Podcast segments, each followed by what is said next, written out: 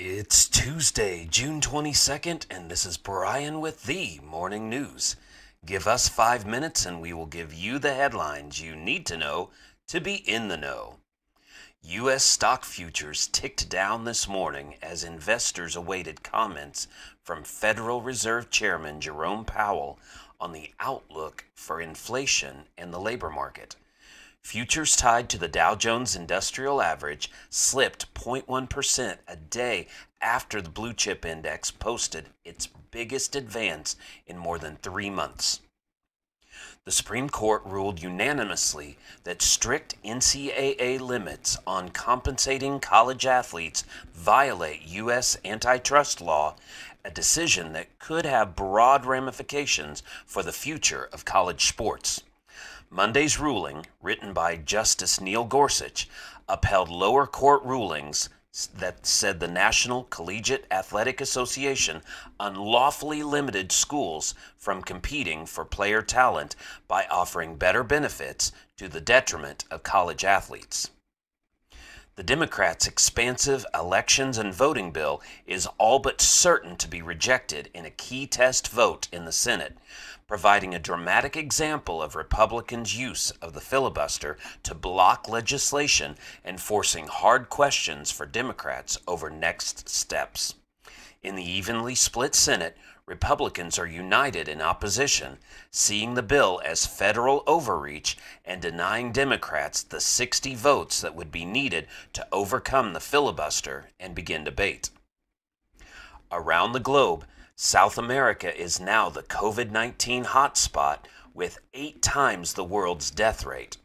While COVID 19 is receding in much of the world, the pandemic is raging in South America, which has just 5% of the world's population, but now accounts for a quarter of the global death toll. Almost a million people have died across 12 countries in the region. Hong Kong's High Court on Tuesday approved bail for a pro democracy activist who is among 47 people charged with conspiracy to commit subversion under a sweeping national security law Beijing imposed on its freest city last year, the city's public broadcaster RTHK reported. In Luxembourg, Europe's top court on Tuesday said that Google's YouTube and other online platforms are not liable for copyright infringing works that are uploaded by users onto their platforms under certain conditions. Back here at home, more than 80 million people, a record number, have health coverage through Medicaid and the Children's Health Insurance Program as enrollment surged due to COVID 19, according to new data released Monday by the Centers for Medicare and Medicaid Services. The American meatpacking industry faces stricter oversight in Washington as lawmakers and regulators push an overhaul of the $213 billion sector following complaints about meat companies' alleged influence over markets and farmers. The U.S. Department of Agriculture is crafting new rules that would change how companies such as Tyson Foods Incorporated and Pilgrim Pilgrim's Pride Corporation pay chicken farmers while making it easier for farmers to pursue disputes against meat packers, the agency said recently. In sports news, Merrill Kelly tossed seven strong innings, and the Arizona Diamondbacks snapped their franchise record 17 game losing streak with a 5 1 win over the Milwaukee Brewers on Monday in Phoenix. And Las Vegas Raiders defensive end Carl Nassib on Monday became the first active NFL player to come out as gay.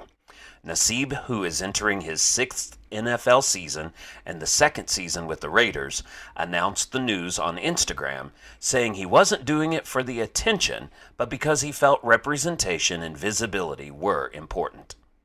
Now you know, and you're ready to go with the morning news.